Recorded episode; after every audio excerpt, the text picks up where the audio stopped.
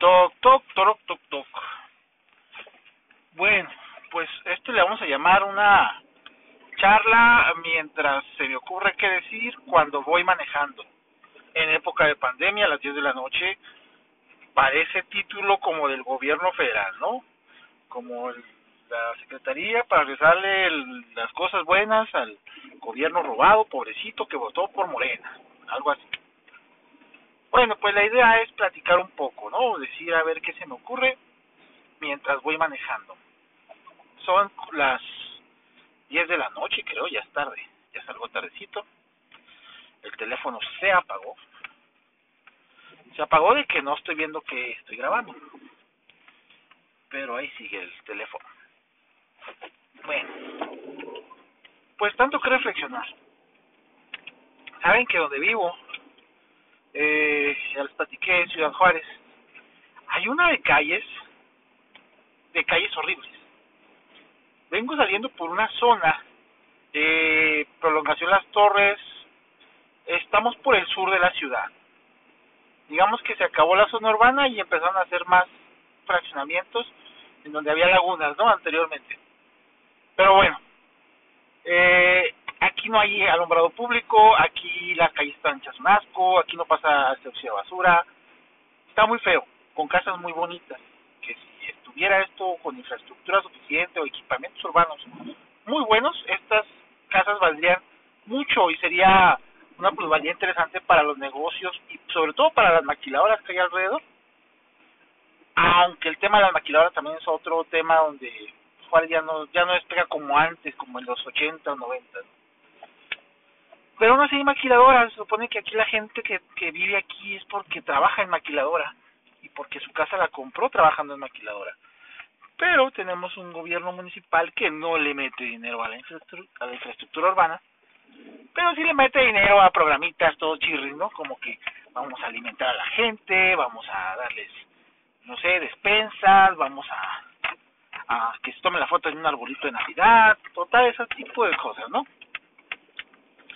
Mientras manejo, pues vengo por una callecita que si esto fuera video, no hombre, o sea, todo México se daría cuenta que la ciudad más importante de todo Chihuahua, eh, pues no está con el mantenimiento que debería. Y es la ciudad más importante, ¿eh? Chihuahua es la segunda, aunque sea la capital. Pero todo lo que sale es por Juárez. Que les duele a los chihuahuitas.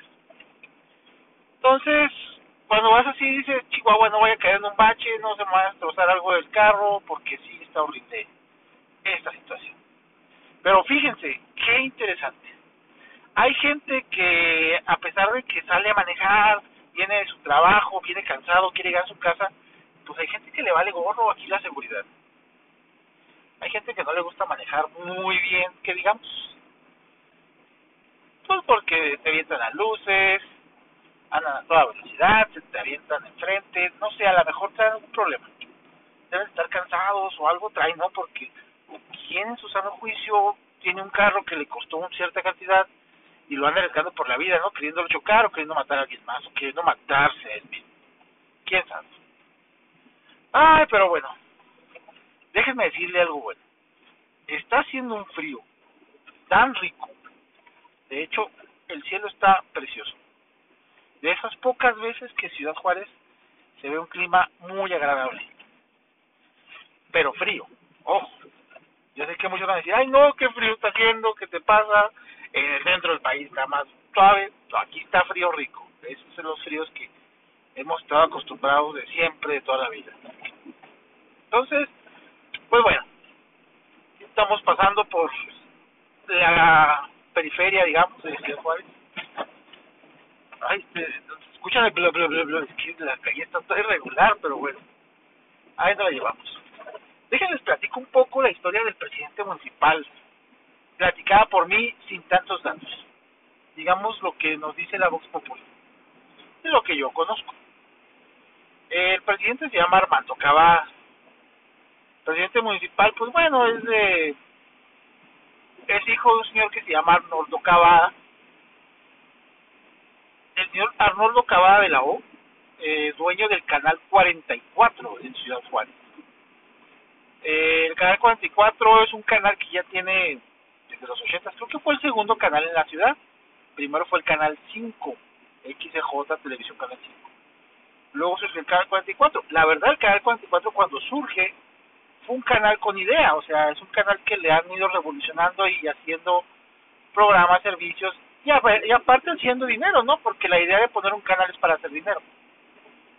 Entonces, don Arnoldo Cabada, pues bueno, eh, contrató buena gente para hacer sus noticieros, hizo programas muy padres, pasaba algunas películas interesantes, hizo alianzas ahí con Tele Azteca, luego no sé, no sé qué hizo, Intermedia, total, hizo muchas cosas interesantes. Entre lo interesante es que sus hijos eh, pues se dedicaron también a lo mismo, ¿no? A, al periodismo, fueron conductores de televisión, conductores de noticias, y entre ellos uno de los hijos, pues don Armando Cabada, que era el que dirigía las noticias en la noche del Canal cuarenta y cuatro. Era una persona que tenía mucho reconocimiento en Ciudad Juárez. Bueno, reconocimiento porque las noticias cuando él las daba, pues eran muy amarillistas, ¿no? Juárez llegó a ser la ciudad más violenta de todo, de todo el mundo, de hecho. Juárez mataba más gente que incluso allá en Arabia, en África y todo ese tipo de cosas en guerra, ¿no? Que Irak. Pues Juárez era la más violenta del mundo. Y este reporte, este periodista, bueno, porque nomás tenía prepa, creo, eh, lo que hacía pues era resaltar todo eso, ¿no?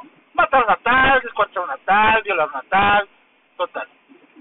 Incluso este periodista, Armando Cabada, que salió en la televisión, y ojo, lo recalco mucho, que salió en la televisión, este periodista pues estaba, estuvo incluso involucrado en temas como de, de que él tenía harems y que tenía eh, nexos con tráfico de, de mujeres y que él violaba mujeres. Nada comprobado, la verdad, nada comprobado, pero eran leyendas urbanas que se hicieron famosas en la ciudad. Lo pueden buscar en YouTube, no es algo que yo me estoy inventando. Tampoco algo que esté asegurando, ¿eh? Pero bueno, esa era como la, la ¿cómo se llama? La reputación de este periodista. Pero la gente ya lo quería porque daba noticias y criticaba mucho, ¿no? O sea, oh, es que ese presidente se está robando esto, está robando aquello, hombre, si el alumbrado está apagado, la basura no pasa, hay muchos baches. Era un crítico increíble en las noticias, como cualquier reportero, ¿no? Se puede decir, no, es que este gobierno no está haciendo nada. Hasta que llegó el momento y se aventó el gran show. De hecho, yo, yo ya no vivía en Juárez, yo me fui a vivir a otra parte del país y, bueno, no me tocó la, la, la suerte, diría yo, de estar aquí cuando se le ocurrió a todos los juarenses que sería buena idea elegirlo para ser presidente municipal. Así que el señor dijo, ¿y si soy presidente municipal? Y si nos quitamos a todos los partidos de encima, y dijo, me voy a lanzar de forma independiente. Así que se le ocurrió lanzarse de forma independiente, como candidato independiente. Claro que hizo un show, dijo, ya me voy a retirar de mi canal y ya voy a hacer todo lo que yo siempre he criticado, lo voy a hacer para que bla bla, todo eso. Entonces la gente pues se le ha creído, pues es televisión, ¿no? Digo, la gente votó por el P G, votó por Cuauhtémoc Blanco, votó por el por Sergio Meyer, votaron en Querétaro por Adolfo Ríos, casi ganaba. Y dejen algún paréntesis, Adolfo Ríos, lo digo yo, casi ganaba, iba a dirigir la ciudad de Querétaro cuando dos años antes había sido el presidente de los Gallos Blancos de Querétaro y el equipo le descendió. Iban a contratar los queretanos a un exportero de un equipo donde fue presidente y se le fue a la segunda división. Bueno, entonces con esos antecedentes pues iban a votar por el reporterito de la televisión, ¿no? Pensando que era una gran idea tenerlo de presidente municipal. Digo, si tanto criticaba, ¿qué tanto sería este, tenerlo de presidente? Entonces el señor llega a la presidencia. Y dejen ustedes, aquí en Juárez había un candidato del Teto Murguía, del P R I, que quién sabe cómo, pero ganaba. Y la gente votaba por él. Pues bueno, mismo caso, no, el mexicano no está preparado para pensarle por quién votar. Digo, ahí está Andrés Manuel Obrador. Estamos como los gringos con Trump, pero bueno. Entonces pusieron al reporterito y se lleva una elección histórica, eh votos increíbles siendo independiente. Primera vez en Juárez que un independiente se postula el que gana. Entonces ya tenemos a nuestro reportero. Y pues con ideas muy locas, ¿no? Vamos a pedir mucho dinero para alumbrado público. Había alumbrado público, nomás que él llegó y ya pagó el alumbrado público. De hecho, donde vengo no hay alumbrado público. ¿eh? Vengo por la Panamericana entrando a la ciudad. No hay alumbrado público, todavía, después de cuatro años y gasto. Entonces, es eso, los baches, que él se tenía una gran idea para tapar baches. Dice que era bien fácil, que era ponerle una, una tierrita bien rápida y que se compactaba. La ciudad está llena de baches, es increíble cómo está, ¿eh? Ustedes los que son de Juárez van a darse cuenta que está increíble. Eh, total que el señor pues se volvió un no hago nada, no, pues de hecho no hace nada. Entonces, ¿qué creen? ¿Se reelige el señor? Se va a la siguiente. Pero pues venía el efecto Morena, porque la elección que seguía es cuando Andrés Manuel ganó. Entonces iba contra el candidato de Morena, que era otro priista, de hecho. Ah, porque Arnoldo Cabada era priista, ¿eh? También, o sea, no es que sea independiente, independiente. Va contra otro priista con el partido de Morena, que estuvo, que creo que le ganó en votos, ¿eh? De hecho. Pero le impugnó unas casillas y al final pues le quedó Arnoldo Cabada otra vez. ¿Cómo? ¿Quién sabe? Pero el de Morena, que era Mocken, el señor Javier, Gon Javier González Mocken, pues creo que se volvió sola vez y no supo ni por dónde le metieron el gol. Perdió la presidencia. Igual ya era otro priista, ¿no? Que ya había sido presidente suplente y que había vivido heredario también, como priista. Entonces, Arnoldo Cabada se queda tres años más, pero pues se quedó en la hamaca, o sea, realmente no tenía nada que hacer. Incluso estuvieron a punto de quitarlo de su puesto, porque muchos ciudadanos hicieron todo un trámite para poder votar a ver si se quedaba o se iba. Una consulta que sí se aprobó, pero que al final hicieron unos trucos, pero ya también llegó la pandemia y pues no se pudo seguir con eso. Entonces, pues bueno, ya sigue el presidente, incluso quiso ser gobernador. Fíjense para que vean cómo es aquí la política de sucia. Eh... Dijo, él le decía, pues si la gente me pide, la gente pedía que se fuera, pero si la gente me pide que sea gobernador, voy a ser gobernador. Total, se lanza para gobernador y como quien creen, pues se fue a hablar con la gente de Morena, porque él cree que con Morena todo el mundo gana. Que de hecho tiene razón, ¿eh? Digo, en Cuernavaca creo que ganaron sin candidato y cualquier payaso puede ser este algo con Morena, ¿no? Está el ejemplo nacional. Entonces, este se lanzó a Morena y que lo aceptan y lo registran y salen todos los medios. Eh, lamentablemente pues había alguien que tenía más poder y pues quedó descartado, ¿no? Pero estuvo a nada de ganarla, ¿eh? a nada de ganarla. Creo que le prometieron, o sea, hoy estamos en enero, ¿no? Enero del dos mil veintiuno, pero creo que le prometieron una diputación o algo así. Entonces el señor algo va a hacer. No crean que se va limpio.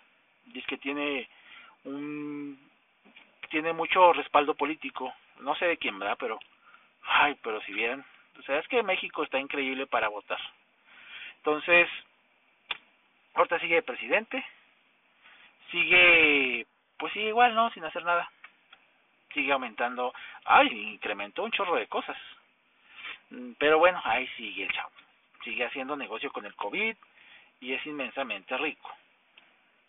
¿Cómo logró eso? ¿Quién sabe? No nos vamos a meter en esas broncas, pero ya se hizo inmensamente rico. Entonces, si este individuo llegara a querer ser gobernador por la vía independiente, no creo que ya voten por él, ya sería mucho. Pero bueno, hay gente que sí votaría por él y eso se me hace increíble. Como el caso de Querétaro, donde van a lanzar de gobernador a Kiko, ¿no? O sea, realmente alguien pensó, Kiko sería buena idea. Kiko nos traería votos. Kiko sería buen gobernador. O sea, ¿quién se le ocurre de veras? Pero bueno, así hay partidos. Entonces a lo mejor acabado lo utilizan para... que un partido obtenga su registro, no que lo conserve, porque al fin y al cabo los partidos de eso viven. Entonces, ¿a qué voy con esta historia? Ese es el presidente municipal que tenemos y que tiene a la ciudad hecha un desastre. Pero un desastre bien hecho, ¿eh? Un desastre con toda la mano. Y así como él, hay muchos candidatos que creen que estamos bien estúpidos. Y miren, volviendo un poco a lo de Morena, y van a decir, es que es anti-Morena, o es este, ¿cómo me dicen los, Morena, los de Morena? ¿Cómo dicen a los que no piensan como de Morena? Este, fifís, o ¿cuál es la otra? Ah, el chayote, que eres el chayote, o que eres, este, eh, neonato, bueno, no me acuerdo. Pero bueno, nosotros estamos en precampañas para presidente municipal de Juárez. Aquí hay dos candidatos de Morena, el Mocken, que quiere volver, un priista muy reconocido, y otro que es Gabriel Flores, otro priista muy reconocido, pero que los dos que creen van por Morena. Pues ya saben cómo es esto, ¿no? ¿Para qué? Para asegurar el triunfo.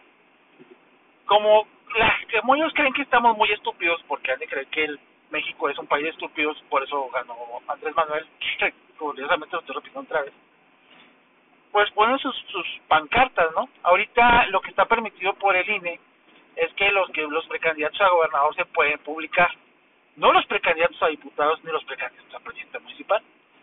Pero el señor Mocken pone unos espectaculares gigantescos y muchas este bardas donde viene su nombre, Mocken, con los colores de Morena, y este, pero dice que es despacho de abogados. Se está anunciando como si fuera un este despacho de abogados, ¿no?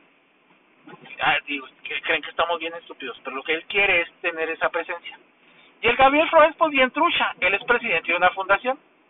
Si tú ves un cartón donde viene su nombre, Gabriel Flores, presidente, dices, ah, caray, ya está lanzándose para presidente, pero ya cuando te vas acercando, aparecen las letras chiquitas. Arriba de, de Gabriel Flores dice, con letras chiquitas, fundación, y ya es Gabriel Flores. Y luego abajo dice presidente, dice, un mensaje de el presidente de la fundación. O sea, son cosas que no se permiten hacer, pero que le dan la vuelta con un truquito para que se puedan hacer. Entonces, bueno, pues los políticos creen que nos chupamos el dedo. treinta millones de personas sí se lo chuparon en dos mil dieciocho. Porque, digo, te pueden bajar el precio de la gasolina y, y te dicen que fue el presidente y se la creen. O te pueden decir que subió el precio de la gasolina y te dicen que fue el gobierno anterior y se la creen. O te pueden decir que mmm, si hay si hay vacunas, si hay medicinas, y se la creen aunque no haya. Entonces sí tenemos un problema los mexicanos con el poner por quién votamos, ¿no? Tiene que ser un payaso, tiene que ser un actor, tiene que ser un reportero, o tiene que ser un viejito que dé lástima. Bueno, pues ¿qué les digo? Este fue un viaje corto, ya estoy llegando a donde voy. Fue una charla de noche, y fue una charla, tal vez no fue agradable, pero fue medio cotorra, ¿no? Si llegaron hasta el final de este podcast, pues muchas gracias. Es el segundo que hago, y los dos que he hecho han sido como medio ocurrencias. Este ya me salió un poquito más largo, de diecisiete minutos. Esperemos que la próxima vez que haga uno me salga un poco más estructurado y hable de algún tema más interesante. Saludos y que pasen muy buenas noches.